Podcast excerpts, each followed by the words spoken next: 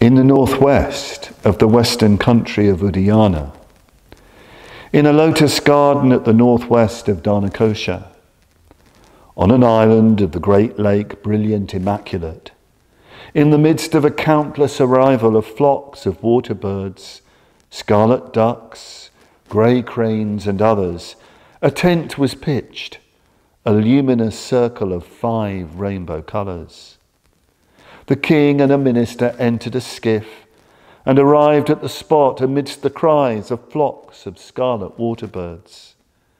Sitting on the lotus was a child of beautiful face, a delight to the eyes, a child one would consider to be eight years old. The colour of his body was like the purple of shells, and the king marvelled. Emaho, oh, miraculous, admirable child, who is your father and who is your mother? What is your caste and what is your country? What food do you live on and what is your purpose here? The boy replied, My, my father is the wisdom of spontaneous awareness. My mother is the ever excellent lady, the space of all things. I belong to the caste of indivisible space and awareness. I have taken the unborn Dharma Dhatu as my homeland.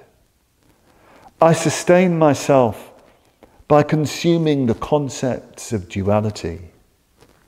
My purpose is the act of killing the defilements. So, this is a description of the birth of Guru Padmasambhava, the lotus born Guru.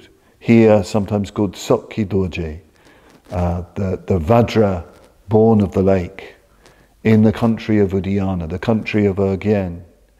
This is the response of overwhelming great compassion. The story goes that the country of Udayana ruled by a blind king named Indrabhuti who had no, uh, no children, couldn't have any children. Uh, so there's no heir to the country. This country of Udayana was in a very bad state. There was famine. Uh, the harvest had failed repeatedly. The king was blind. The king was apparently impotent. Uh, so everybody was suffering a blind, powerless king and a country that's a wasteland. It's a very familiar uh, myth. And the people starving and hungry, without faith in their leader, who's a good man and he's doing everything that he can think to do, calling out to the deities, performing lots of pujas, going on expeditions to try and save his country, but there is no response, and the people are calling out in longing to the Buddhas and Bodhisattvas to save them, to help them. And the response is from Avalokiteshvara great compassion. The greatly compassionate one, Mahakarunika, calls out to his teacher, Amitabha, the Buddha of infinite light. The Sambhogakaya calls out to the Dharmakaya, calls out to reality itself. And Amitabha sends a crimson ray, a scarlet ray, a red ray deep into the heart of the lake of Dhanakosha. And there emerges a magnificent lotus. And then he sends a Vajra into that lotus, which turns spontaneously into this wonderful eight year old boy, deep pink or deep purple in colour, holding a water pot and a Vajra, just sitting there, sitting calmly in the lake, waiting, waiting to be found. Wisdom and compassion respond by sending an extraordinary being. The image that the text, The Life and Liberation of Padmasambhava, gives, gives us is of the manifestation of transcendent, absolute beauty. The child is an image of something completely fresh and new. In Indian tradition, beauty is associated with what is new. This is, again, a very traditional way of looking at beauty. Beauty is that which is eternally fresh and new. That's the image of that which transcends time. In uh, Islamic tradition, they say that uh, the most beautiful things are, are reality's latest things, newest things. So, the image of the eight year old boy child, this deep pink colour, is an image of new, untouched, untouched ever youthful, primordial purity. And it's in a place of great beauty, a lake in the mountains, a wonderful glacial lake.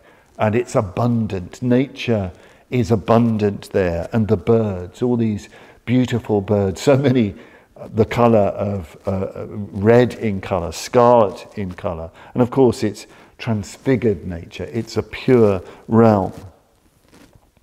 So, this is the image that we're given of Padmasambhava as he manifests, as he manifests in the world, as he manifests in time. Obviously, it's a, it's a highly symbolic and mythic story, but it's this image of incredible, unutterable beauty. And there is a great t- teaching here. This is a vision, this vision of Guru Padmasambhava in the end is nothing outside of us. It's actually indicating the nature of what we can become and on the deepest level of what we already are. Listen to this teaching from another text in the cycle from the Bardo Thödol, from the liberation through hearing. Listen to this teaching. Padmasambhava speaking. This naturally originating inner radiance, uncreated from the very beginning, is the parentless child of awareness. How amazing! It is the naturally originating primordial awareness, uncreated by anyone. How amazing! This radiant awareness has never been born and will never die. How amazing! Though manifestly radiant, there is no one there who sees it. How amazing! Though it has wandered throughout samsara, it has come to no harm. How amazing! Though it has seen Buddhahood itself, it does not improve. How amazing! Though it is present in everyone everywhere, it remains unrecognized. How amazing! Still, one hopes for some attainment other than this. How amazing! Though it is present within oneself, one continues to seek it elsewhere. How amazing! Well, we don't recognize this wonderful quality of awareness, this unborn, uncreated, radiant, fresh, ever present awareness, which is not just, not just ours, it's everywhere and everyone, and yet it is not located anywhere. We don't recognize this. We don't wake up to this, this beauty, this naturally, spontaneously present, liberated, and liberating mind.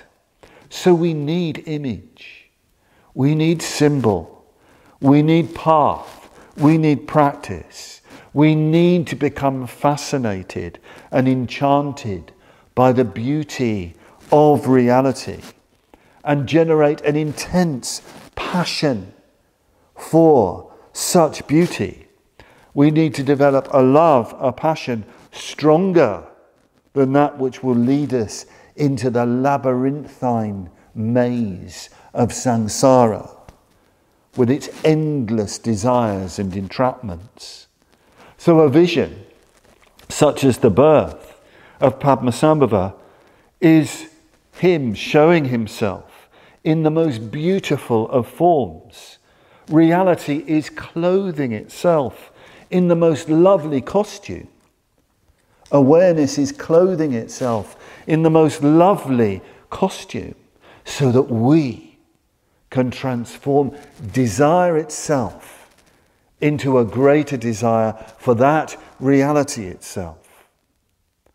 So it's very, very important that we have image and symbol, being and story that we can relate to, that we can come into loving relationship with, that we can see and almost reach out and touch, and that will communicate with us, and we can communicate with it, with them.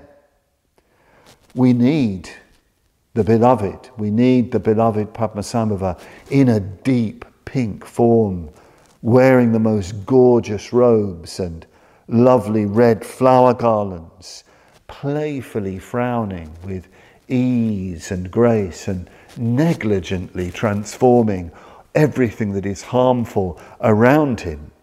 We need such visions of beauty to develop, to engender in us real passion, real longing, real desire for liberation, the liberation that will come in the end from seeing with naked awareness. So, if you're enjoying, appreciating, benefiting from this series of short talks by Padmavajra on the life and liberation of Padmasambhava, him channeling these lightning flashes from the blue beyond, then please do consider making a donation to Padmaloka.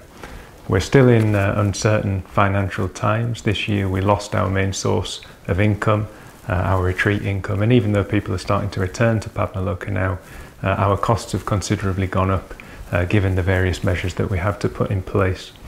So, although we've benefited enormously from people's generosity uh, throughout the year, we really need to keep that stream of generosity flowing. So, do please consider giving what you can. You can do that by following the link that's attached to this video or beneath in our YouTube channel, or visiting our website and making a one off donation or taking out a monthly standing order. Thank you.